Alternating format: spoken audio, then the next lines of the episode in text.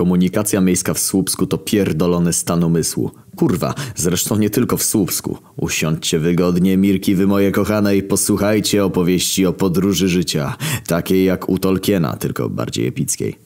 Chciałem pojechać do mojej lożki, do Słupska. A mieszkam w Wypierdziszewie na granicy województw. Niby 14 koła mieszkańców, ale taka wiocha, że kąpiemy się raz w tygodniu w drewnianych balach i regularnie odprawiamy dziady. Taki DTR. Albo jak na Lubelszczyźnie, z tym, że mamy tutaj internet. No i żeby dostać się do Słupska, musiałem udać się na Ciapąg. Niby 17-minutowa podróż Sławno-Słupsk, ale kurwa traumę mam do teraz.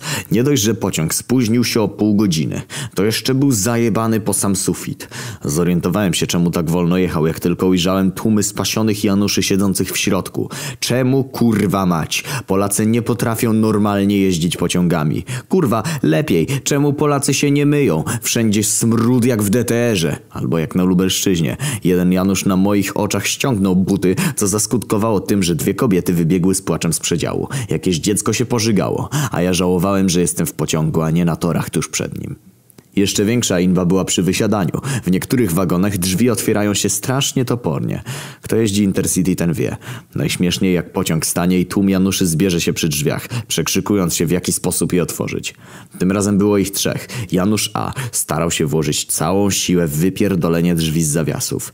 Janusz B tłumaczył mu, że tu chodzi o technikę. A Janusz C tak napierdalał na PKP ich nieludzki stosunek do ludzi, że musiał zajarać. W końcu jakaś stojąca za nimi babka jebnęła jednego parasolką w ryj, drugiego skopa w jajca, trzeciego z bara i bez większego wysiłku użyła klamki, bo tamty debili nie, nie zauważyli klamki. Ale to dopiero początek. Pech chciał, że moja lożka mieszka na drugim końcu Słupska. Co się robi w takich sytuacjach? Wsiada w autobus. Ja pierdolę. Mam nadzieję, że tego nie robicie. Przystanek pierwszy.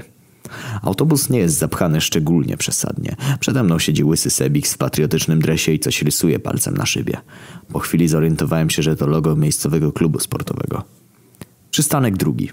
Sebik wstaje i wychodzi z autobusu. Jego miejsce zajmuje facet w garniturze. Poza nim do środka wpierdala się całe stado moherów, wszystkie z plecakami na stelażach. Z każdego takiego plecaczka wystaje seler grozy – Ustępuje jednej babie miejsca, ostrożnie lawirując w taki sposób, żeby żadna z nich nie zasmyrała mnie na śmierć wystającym warzywem. Kątem oka zauważam, że elegancik pisze coś na szybie tuż nad logiem klubu. Przystanek trzeci. Facet w gajerku wstaje. Dostrzegam jego dzieło. Czarni jedzą gówno. Kręci mi się łza wzruszenia wokół.